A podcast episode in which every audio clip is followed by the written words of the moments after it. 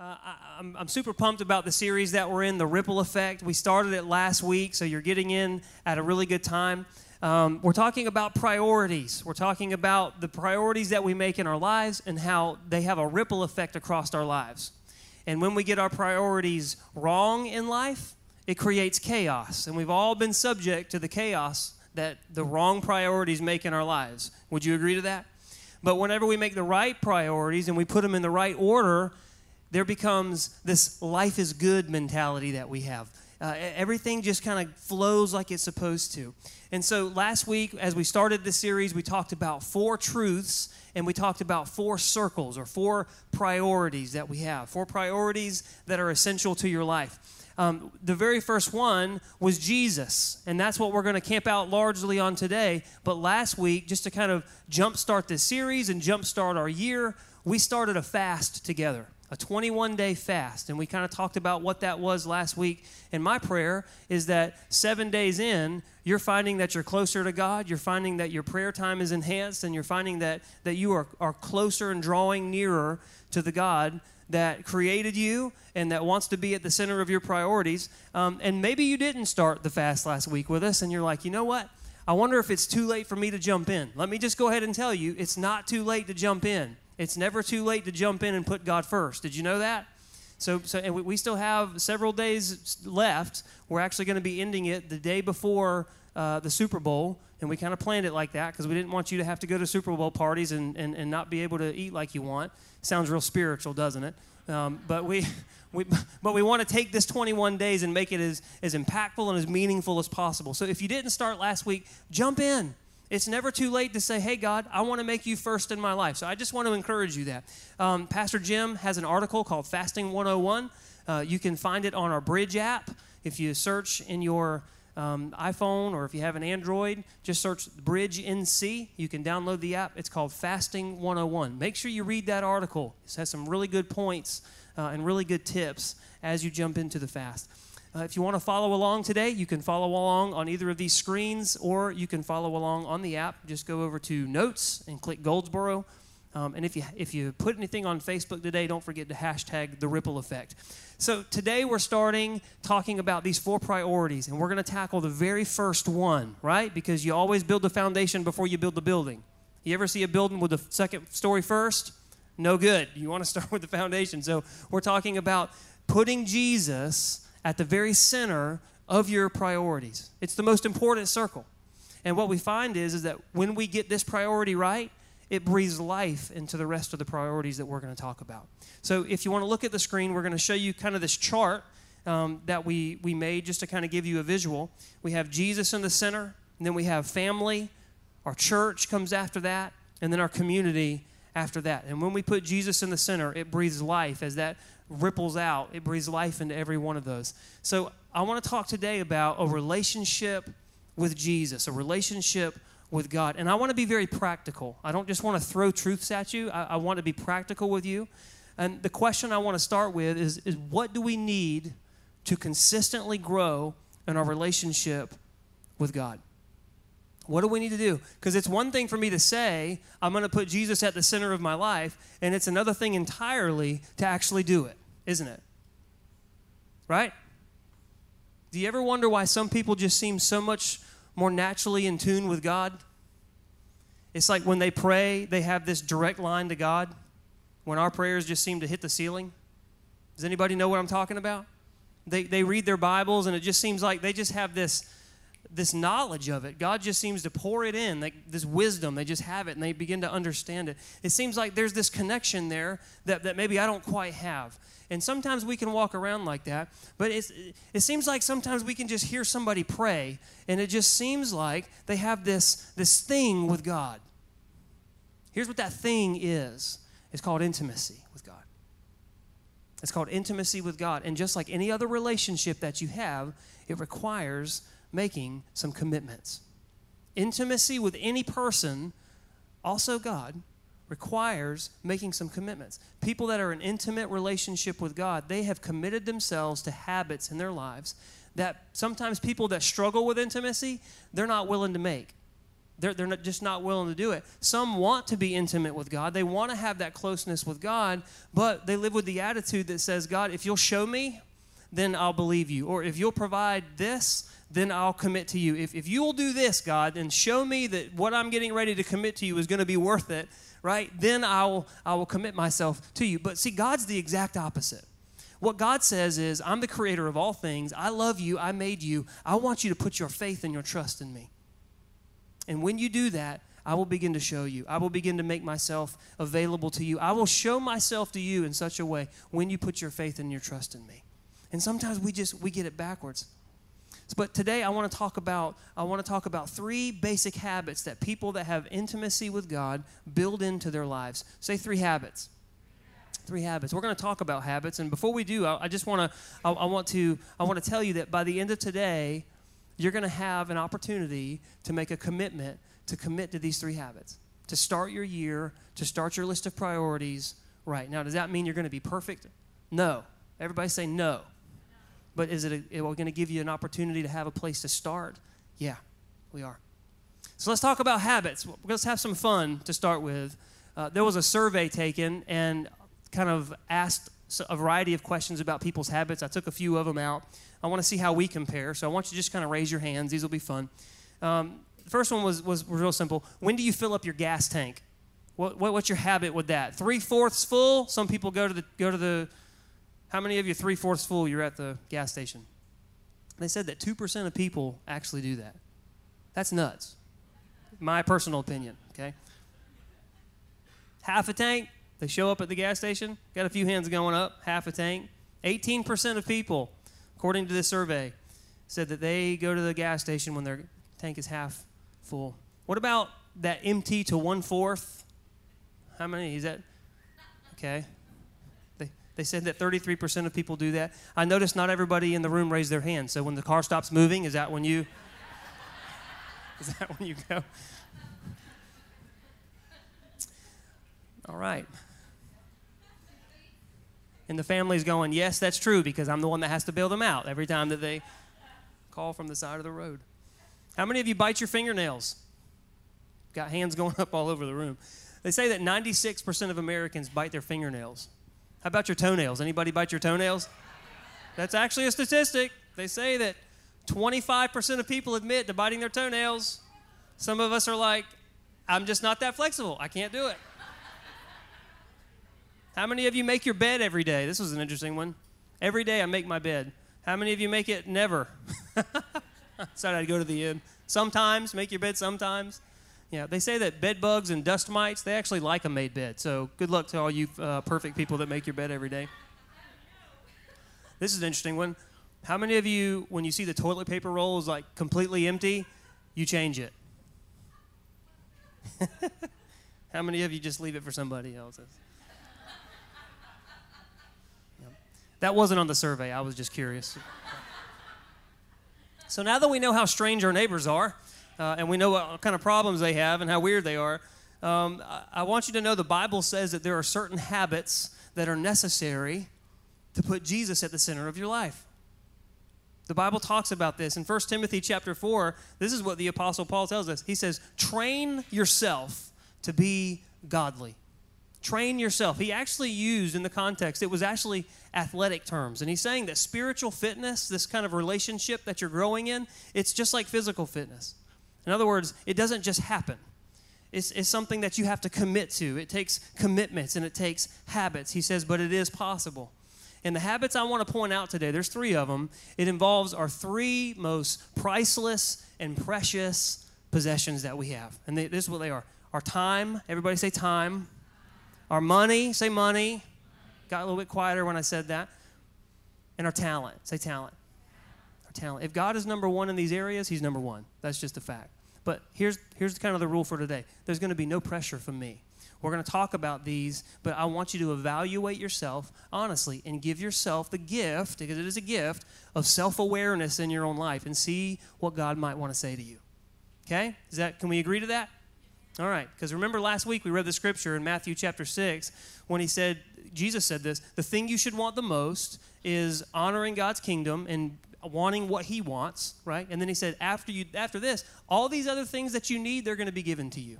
So let's keep that scripture in mind as we talk about these habits. So habit number 1, everybody say habit number 1 is simply this, a time with God every day.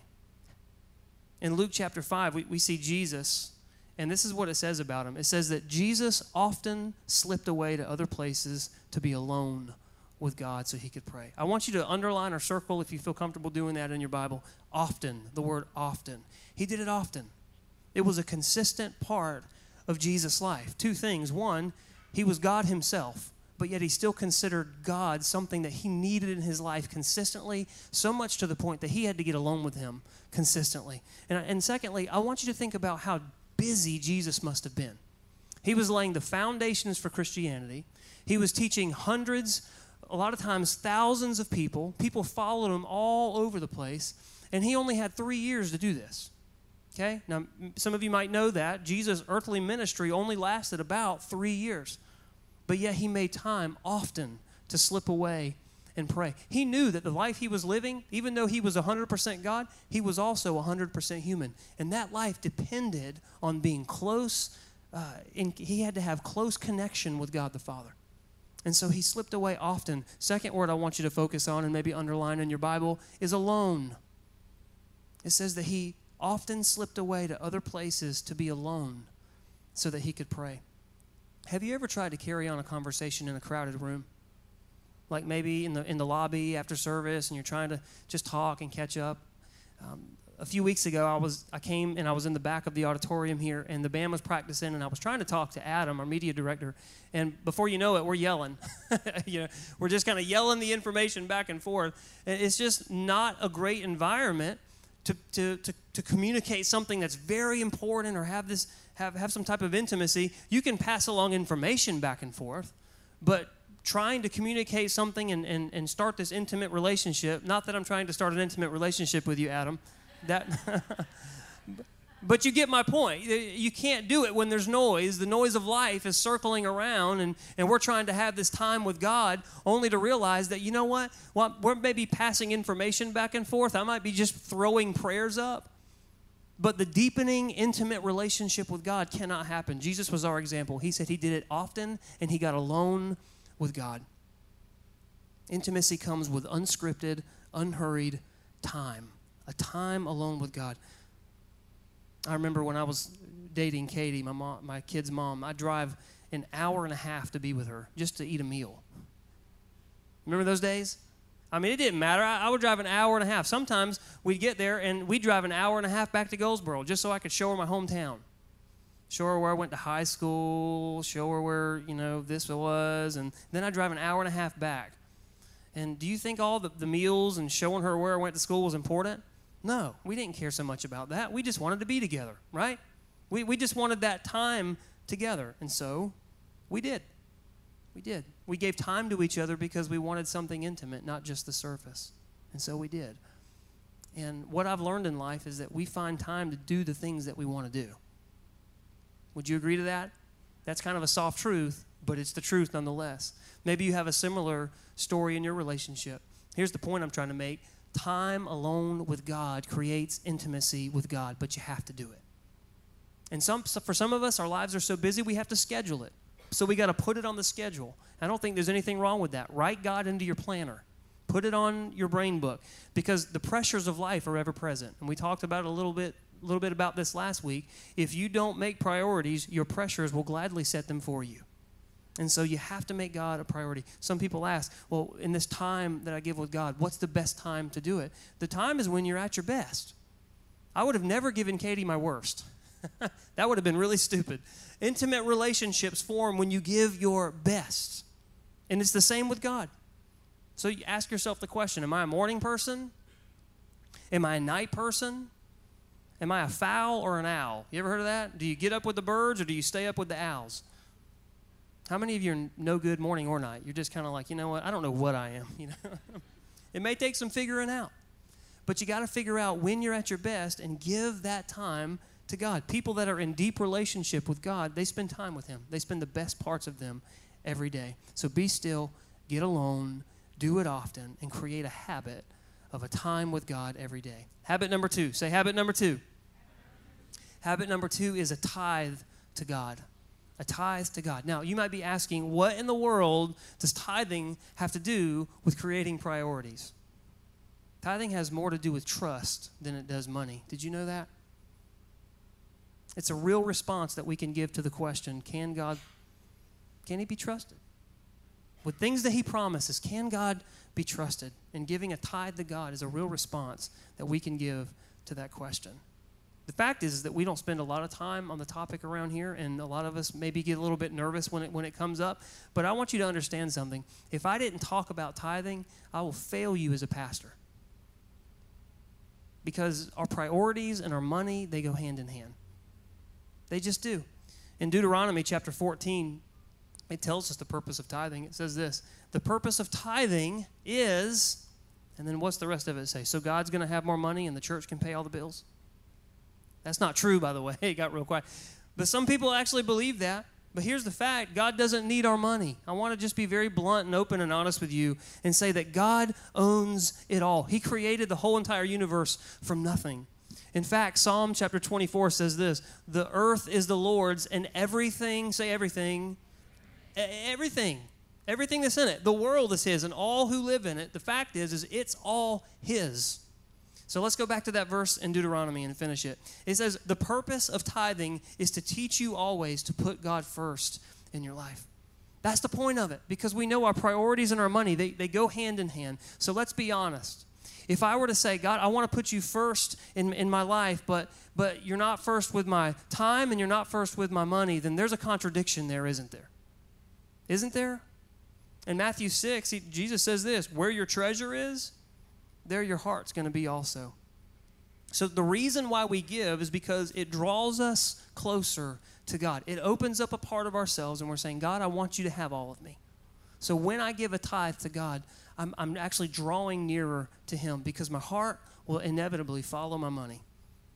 Let me ask you a question, and I don't want you to raise your hand or give any outward response. But of those in the room that have committed to give consistently, since you started doing this, since you started doing what the Bible says, laying up treasures in heaven, are you closer to God or are you further away from Him? Because the fact is, is that when you commit to the habit of giving a tithe to God, you draw closer to Him and you, you begin making Jesus your center priority. It's a part of that. In the Old Testament, in the book of Malachi, he talks about tithing, and this is what God instructs us to do. He says this in chapter 3, first part of verse 10. He says, Bring the whole tithe into the storehouse. And the word tithe, in its original form, it actually means tenth. And so we ask the question why in the world would anybody want to do that? Why would anybody want to set aside 10% of their income for God? That is crazy. And for those of you that have started tithing and the first time you wrote that thing out and you looked at it, you're like, man, what else could I do with that? So we ask, why in the world would anybody want to do that? Why would anybody want to give a tithe to God? And you know what? The first answer is simply this because God said do it. And that should be reason enough, shouldn't it? And a lot of us start there. We start in the obedience part of it. God said, do it, so, so I will. But I just want to tell you, tithing and giving, and as my heart draws closer to Him, it might start with obedience. And many, many of you have the same experience. By the time it's over with, my heart moves just from doing it because He said to, to all of a sudden now I'm giving, and God has been so faithful to me, and He's been so trustworthy, and He's been prom- he, he promised so much, and he, He's done His part that now I'm giving out of thanksgiving. Now I'm giving out of worship. I'm giving because uh, I'm closer to God. And there's something between me and Him that I can't explain to you necessarily with human words. But there's something inside of me that is closer to God. And now I begin to give out of worship and thanksgiving. Because at the end of that verse, God makes a pretty big promise when we do what He said do. And listen to what He says God says, Bring the whole tithe into the storehouse. And He says, Test me in this. Test me, says the Lord Almighty, and see if I will not throw open the floodgates of heaven and pour out so much blessing that there will not be room enough to store it. You may have heard this said before, but this is the one place in scripture that God actually says, Test me. And I feel like maybe one of the reasons why he says it there is because we need that motivation. because money is such a, a, centerpiece of our lives and it's, we need it and it, it has the propensity to, to just rule us. if we're not careful. And so God says, you know what? I'm to I'm to make a big ask, but I want to, you to understand that I'm, I'm telling you to test me and let me show you my part. He says, I will bless you so much you won't even have room enough to store it. It test me in this. And what that ha- what ha- ends up happening is people that do that, they begin to develop a trust in God. And for people that have decided that they are going to develop the habit of giving a tithe to God, they've settled the trust issue. And they've watched God come through time and time and time again. So, a time with God, and we have to give a tithe to God. Habit number three. Say habit number three. Habit number three is a talent for God. As we make Jesus the center of our lives, we have to give him a time, we have to give him a tithe, and we have to give a talent. And I'm talking about these God given talents that we all have, skills and abilities that we can be serving one another, the church, and, and people all over with our families. God, God expects us to use the talents that we have to serve his kingdom. Did you know that? Just like we manage our time and just like we manage our money, we're supposed to be managing our talent. Now, I'm not saying go get a talent manager and start trying to profit off of it, even though some of you are so talented you probably could. He's saying use what you have, your God given abilities, to serve the body of Christ because you have to understand that what you have is His to start with. It is. And just like He gave it to you, He can certainly take it away. That's not meant to scare you, but we have to understand that it's not ours, it's His. He entrusted it to us. And when we develop a habit of using a talent for God, that's one way that we keep Jesus at the center of our priorities. It's one way that we make him the center. Listen to what the Bible says in, in 1 Peter chapter 4, verse 10. He says, God has given each of you some special abilities. So be sure to use them to help each other, passing on to others God's many kinds of blessings. How many kinds of blessings does God have? If you look through different translations and the, the original uh, context of that, he's, God has multifaceted blessings that He wants to pour in to your life. And He's going to do it because there's people around you in His church that have talents and abilities that they can pour into you. You know that God works through people? You know that a lot of times when I'm in need, it's the church that surrounds me? I've never seen God, I've never seen it, and I'm not saying He can't, but I've never seen God just drop something right out of heaven and bounce it on my lap. But you know what God will do? he will, he will spur the heart of a Christian who is listening to bless me in my time of need. He will use people. He will use you to bless somebody else, and He will use other people to bless you in all different kinds of ways. We're supposed to be using our gifts and abilities to help other people. There's a pastor friend of mine who was he was telling me and, and sharing the story about when he got called to minister. This was kind of interesting. And so he followed God to go to school. He said, I'm going to go to school, I'm going to get a degree. Uh, and then four years went by. He got a bachelor's degree. Uh, he graduated, but he still didn't have a job in ministry. And he was kind of hoping that he could get one while he was in school and start, you know, interning. So by the time he got out, he'd be set. And he didn't. And he was bummed out. And he asked God one day, uh, God, what's going on? And he said, I'm having a pity party. he said, right in the middle of the pity party, God said, What's wrong? And he said, I'm not somebody that just hears from God all the time. He said, but I knew God was talking. And he, he, God said, What's wrong? And he said, God, I'm glad that you asked the question. He said, You've brought me all the way through school. He said, This is a dead end job, or, or dead end, it seems like. There's, I don't have a job right now. I'm still stocking groceries. And he said, What's going on with this? And God said, Well, what do you want to do? He said, I want to pour into people's lives. I want to, I want to be in full time ministry. I, I, want to, I want to show people your love. I want to take them to their next steps with you. And God said this plain as a bell. And he, when he tells the story, he said it was so clear. He says, You can do that right now, but you just won't get paid for it. And God began to tell him, You can volunteer at your church. And then he, God said something to him that broke his heart. He said, Or do you have to get paid before you start caring about the spiritual health of people around you. He said it broke him. He said, I called the church that day and I volunteered. he said, I did it right then. And eventually, you know, a door opened up and he, he was able to be on staff. But it started with this a willingness to serve the talent that he had for the body of Christ. And scripture is full of these instances where, where we find people serving. Jesus served, he was our example in all things. And the Bible says that he, he was God himself, but yet he didn't consider equality with God something to be grasped. Instead, he served. He lowered himself and he served. And one of the most powerful examples that we see Jesus doing this was when he was with the disciples, right before he died and went back up to heaven. He knew his time on earth was over. This was the, a really important time okay? He, he, was getting ready to go back to heaven, so he had limited time to kind of cram in the last details of what he wanted uh, the, the disciples to know. And th- this is what he did in John 13, starting with verse 3. It said, Jesus knew the Father had put all things under his power. Now, that's a, that's a powerful statement that you need to hear. Jesus had all things under his power. It says in that he had come from God and he was returning to God. It says Jesus knew this. And so, knowing this, he got up from the meal he took off his outer clothing. They used to have underclothing and outer clothing. And he wrapped a towel around his waist.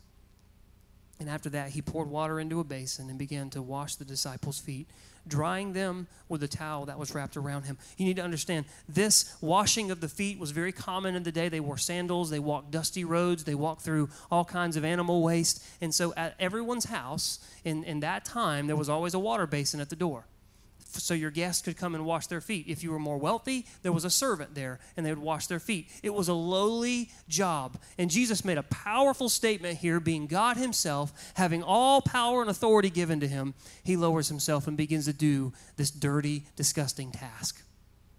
This is the most important time, I believe, of all human history, his final moments where he was getting ready to pour into the ones and say one last thing to the, to the, to the 12 guys that would eventually start the church, and Jesus serves. He lowers himself and he serves. Why? Why did he do that? I mean, the verse said that he, that he had had all things put under his power, everything. He was the most powerful person in the room. He had the most influence. He had the most resources. He had the most knowledge out of anybody. If anybody was supposed to be served, it was Jesus. Would you agree to that? Look at what verse 14 says. Jesus says, Now that I, your Lord and teacher, have washed your feet, have served you, you also should wash one another's feet and serve one another. I have set you an example that you should do as I have done for you. Very truly, I tell you, no servant is greater than his master, nor is a messenger greater than the one who sent him. Now that you know these things, you'll be blessed if you do them. And I'm sitting here going, if he of all people lowered himself and served others, how much more should I do it? If, if Jesus Christ has all power given to him, if he lowered himself and he served, how much more should you do it? He said, I'm doing this as an example for you. He said, and you'll be blessed if you do it. Follow my lead, he says. And, and, and what I begin to understand is we are supposed to be serving one another with the gifts and the abilities that God has given us, with the understanding that it's not my talent, it's not my gift. Me speaking up here and being able to stand in front of you is not a gift that's mine and mine alone, it's God's. And I choose to use it for Him because He gave it to me and called me to this. What is God calling you to do? What gifts and abilities do you have that you can serve other people with? You don't have to stand on a stage and have a microphone to serve somebody. Did you know that? Maybe some of us just need to lose our attitudes and just put on a smile and brighten somebody's day because the word says that a joyful look brings joy to the heart. Maybe some of you just have a, a, great personality and you just need to involve yourself in getting into people's lives. There's so many opportunities in your life that you would not believe that God can use you to serve somebody else from what seems like something really important to what seems like something really insignificant. If God is using it, let me tell you something, it has an eternal purpose. And not only will it change someone's life, but God will bless you for it. And, and I'll just throw this in. We give you many opportunities right here at the bridge to serve. There's so many opportunities. There's, right on your Connect card, there's a place where you can say, I'm interested in serving, and we'll follow up with you and give you some information about it. If we're going to make God a consistent priority in our life, then we need to develop these habits. We need to give a time to God. We need to give a tithe to God. And we need to give our talents to God. We need to do that. And remember, Matthew 6, Jesus says, When you put me first like this, all these other things that you need will be given to you. And some of you are thinking, Pastor Ryan, that is a great idea, and I want to do those things, but I know me. If I start on this list, uh, I'm going to start well, and then I'm going to drop the ball. How, how, many of you don't raise your hand, but you know kind of, I, I'm that way. I start something really good, and then I have the tendency to kind of drop off. When my emotions are high, I'm like, yeah, let's charge the hill. And then all of a sudden, when the day gets bad, or, or when the week's bad, or when the kids are going crazy, or when life just doesn't, then all of a sudden I begin to have the tendency to kind of taper off that. And you may be sitting here thinking the same thing, and you're like, I, I don't want to drop the ball. And what I want to tell you is, is that's the reason why you have a church family, because we're going to be, not be doing this as individuals and little individual silos, but we're going to be doing this together. We, we want to do it together because we all need help in this area.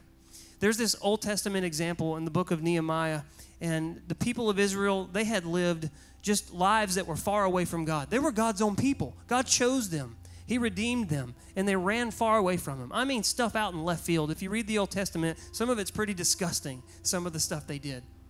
But God still loved them, and they had to live with some of the consequences of their own actions that they brought on themselves. And eventually they, they came back to God.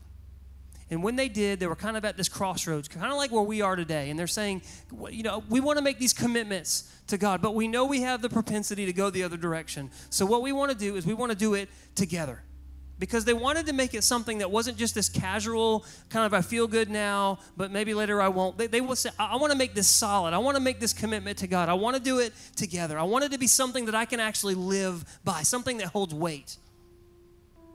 And in the book of Nehemiah, chapter 9, verse 38, this is what it says. It says, We're making an agreement in writing.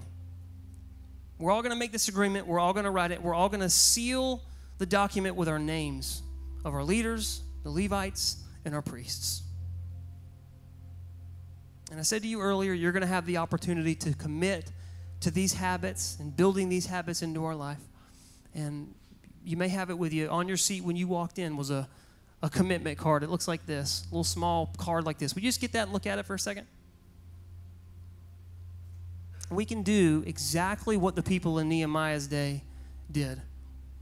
We can agree together we can agree to help one another and we can put our names on it. And I just got to say, what better way to make Jesus the center part of our lives than to, to make a commitment and make that decision right now? So here's what we're offering. Here's, here's what we're doing. You're going to print your name on this, and, and you're going to print it legibly, right? And then you're going to drop it in the, in the baskets that the ushers have on, on the way out. And what, what I'm going to do is I'm going to pray over each one of these cards as your pastor, and I'm going to agree with you, and I'm going to pray over each one. And I am. I'm going to call out your name. And I'm going to pray that God help you. I'm going to pray that God empower you. And we're going to do it together. And then what I'm going to do is I'm going to mail it back to you so that you can have it. Now, if we don't have your address, make sure you fill out a Connect card today and put your address on there so we can update your information because we want to mail it back to you. And it's important that you, you print legibly so that we can read who you are, so that we can actually mail it back. And when you get it back, I want you to put it somewhere that you can see it often.